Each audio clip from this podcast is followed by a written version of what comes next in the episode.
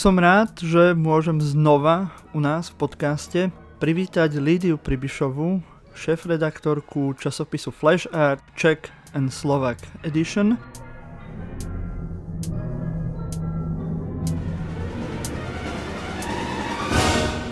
Tento raz sa budeme rozprávať o 60 jubilejnom čísle tohto časopisu, ktorý má pod názov Stav nouze, alebo ak chceme po slovensky, stav núdze. Prosím ťa, um, ako ste vybrali túto tému a o aký stav núdze sa jedná v tomto časopise, alebo teda aký je ten stav núdze, či už ekologický, alebo možno kultúrny, teda po covide. Má to nejakú konkrétnu konotáciu? Dobrý deň, ahoj. Tak tému tohto čísla, podobne ako všetky ostatné témy, sme vyberali aj v spolupráci s našou redakčnou radou, ktorá sa schádza raz ročne a je to jedna z tém, ktorá, ktorú sme považovali za všetci za veľmi aktuálnu, keďže ide núdzu z rôznych hľadisk, tak samozrejme ide o klimatickú krízu, ktorá je veľmi aktuálna. Ide takisto o stav spoločnosti počas alebo ešte po, počas pandémie koronavírusu a takisto sme reagovali aj v našom tomto novom čísle na dopady na kultúru a na umenie, ktoré táto pandémia zanechala. Tak toto sú v skratke rôzne um, také témy, ktorými sme sa zaoberali. Potom je tu téma napríklad aj tabu v spoločnosti, Takisto aj e, súžitie zvierat a ľudí je takisto ďalšou témou, ktorú sme sa v tomto čísle zaoberali. Takže je to, je to celkom mm-hmm. pestré. Takže máme niekoľko núdzi v našom nejakom súčasnom živote.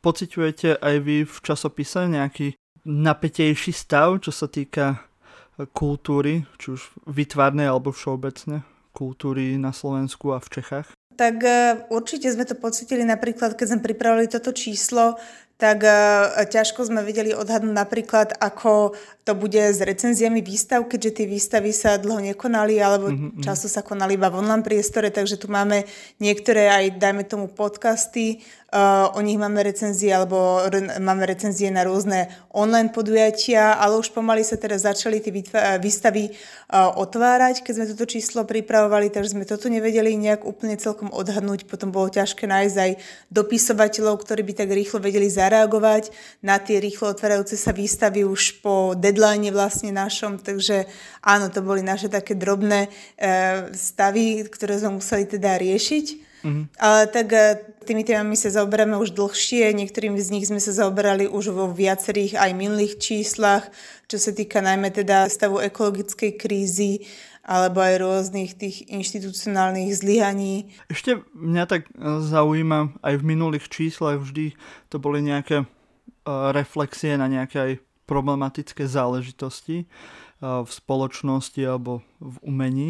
Snažíte sa byť v časopise ako tak aj E, možno aktivistickejší e, v rámci prezentácie výtvarného umenia a kultúry, alebo je to len reagovanie na to, čo sa deje e, v spoločnosti. Tak snažíme sa vyberať témy, ktoré sú aktuálne, ktoré rezonujú spoločnosťou, ktoré sú aj problematické. Takže možno sa to dá takto ako pozrieť, ale to umenie samozrejme nefunguje vo váku, funguje v súčasnej tej situácii, takže aj tie témy, ktoré my vyberáme, tak takisto sa snažíme, aby, e, boli, aby nejakým spôsobom odzrkadlovali tú danú realitu. Uh-huh. Tak je to teraz v podstate, môžem povedať, že letné číslo, je to od júla do septembra, ten, ten e, štvrťročný cyklus, ktorý u vás v časopise máte. E, máte zase klasickú štruktúru, že na začiatku sú rôzne news, napríklad o výstave Umnenie navzdory času, z Centra a nadácie pre súčasné umenie v Prahe. Tiež je tam správa o online sympóziu, ktoré sa konalo v rámci Brno Art Week pod názvom Creating Online, ktoré spracovávalo to, ako sa môže vystavovať práve dnes v takom online priestore, čo je spôsobené aj covidom. Tiež aj o známom už secondary, secondary archive, ak to správne vyslovujem, čo je platforma pre umelkyne zo strednej aj východnej Európy. A ešte je tam tiež aj správa o akciách, ktoré sa konali pod záštitou Goetheho inštitútu v Bratislave, ktoré boli k stému výročiu neviem, že či narodenia, či smrti Josefa Boysa, e, nemeckého umelca, ktoré sa volalo Boys will be Boys. A ak sa pozriete aj u nás v podcaste Kunstfiltra, tak v archíve nájdete rozhovor s Robertom Švárcom o práve o tomto významnom umelcovi. To sú zaujímavé news, ktoré nájdete na začiatku tohto e, časopisu.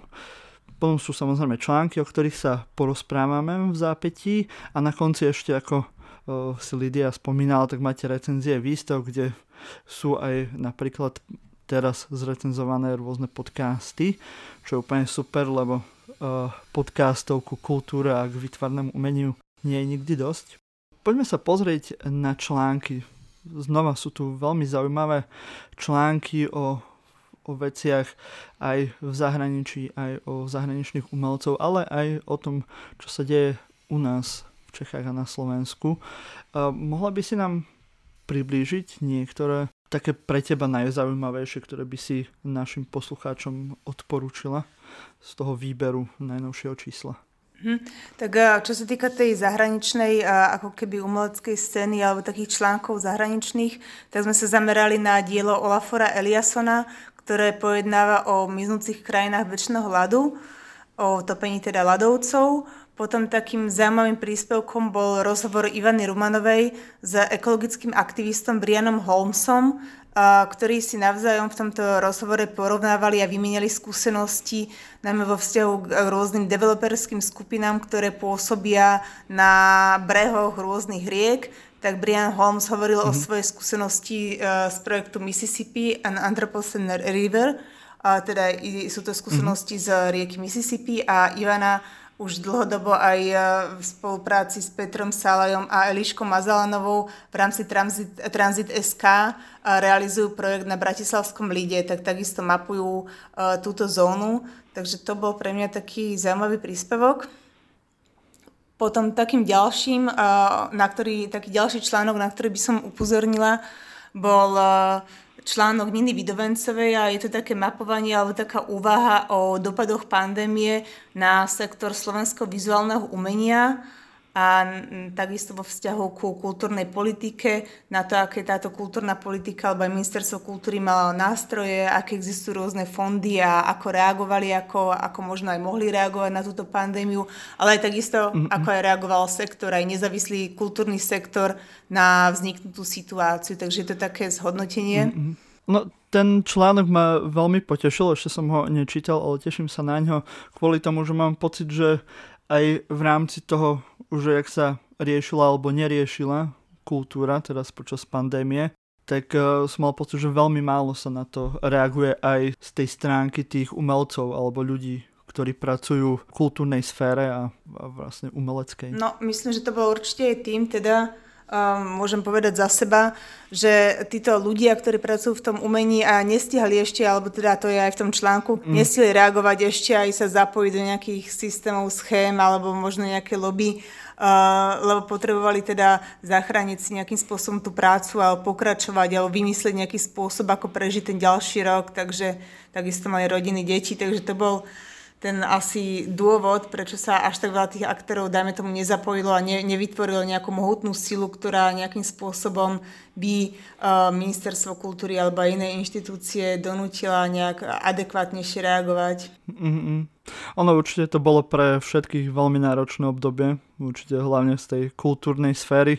Dúfajme, že možno práve z týchto uh, náročných čas sa aj e, či už v rámci Ministerstva kultúry alebo iných inštitúcií sa môžeme z toho poučiť aj, aj my, ktorí pracujeme v kultúrnej sfére a možno do, do budúcna sa to, sa to trošku zlepší. No veru, dúfajme. tak nič nám iné neostáva, len dúfať. Áno, no tak to bol taký ako zaujímavý polemický článok, ktorý možno je trochu taký kontroverzný. Uh-huh, uh-huh. Takže ten určite doporučujem. A potom taký ďalší výrazný titul alebo taký článok, príspevok je určite Márie Beňačkovej Ryškovej, ktorá približuje takú novú medzinárodnú iniciatívu. Je to taký medzinárodný dizajnerský projekt, nový európsky Bauhaus, a, ktorý funguje pod záštitou Európskej komisie a jeho cieľom je zásadné zníženie emisí podľa plánov Európskej zelenej dohody a to prostredníctvom rôznych e, projektov z dizajnu a umenia. A takisto autorka tu mm-hmm. približuje rôzne návody, ako sa, ako sa môžeme zapojiť, ako sa aj rôzne inštitúcie aj nezávislé môžu do tohto projektu zapojiť, čo príkladmi dobrej praxe mm-hmm. a podobne.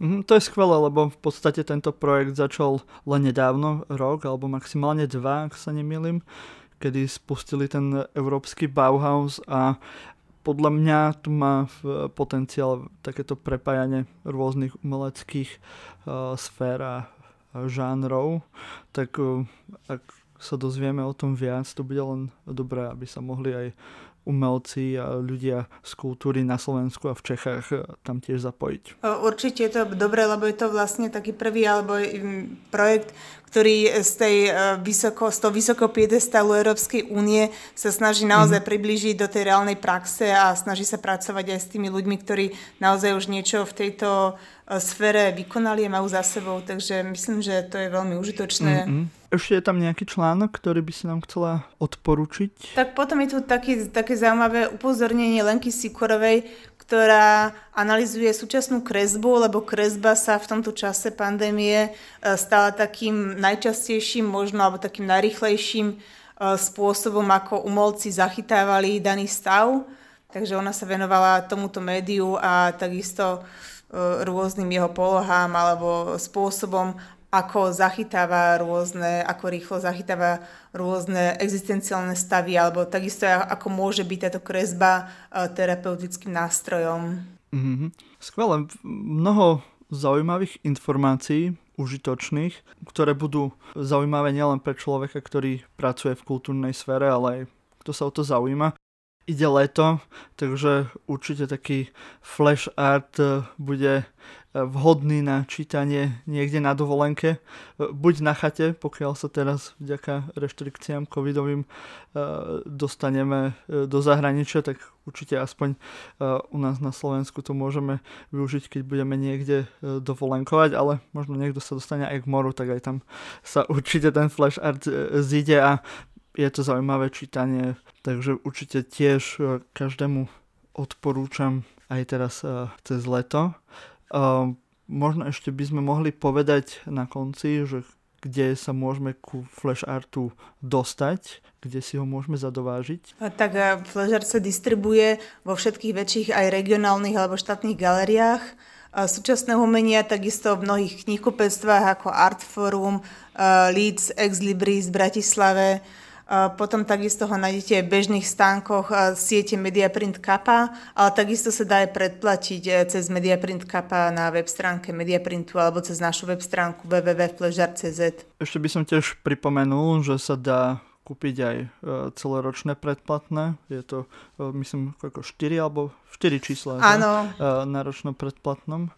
Takže si to predplatíte a nemusíte sa potom starať o to, že kde, kde si ho zoženiete, príde vám domov do schránky a budete mať vždy čerstvé informácie o tom, čo sa deje v Čechách, na Slovensku, ale aj v zahraničí na výtvarnej scéne.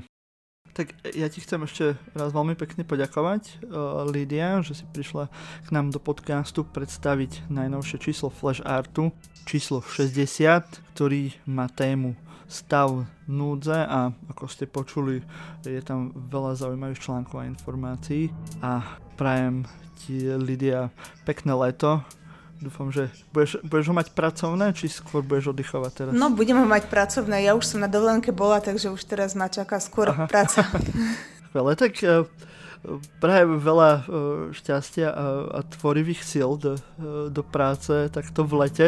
Nie je to vždy jednoduché e, pracovať a tešíme sa aj na ďalšie výstavy, ktoré máš pod palcom v Kunsthalle a možno niekedy osobne v Bratislave. Ďakujem veľmi pekne. Martin. Ešte by som teda poďakovala Fondu na podporu umenia, Ministerstvu kultúry Českej republiky a štátnemu fondu Českej republiky, že nás ešte stále podporujú a patrím veľká vďaka za to, že môžeme vychádzať. Áno, ďakujeme fondom, že podporujú takéto uh, dôležité veci, ako je napríklad uh, časopis Flash Art.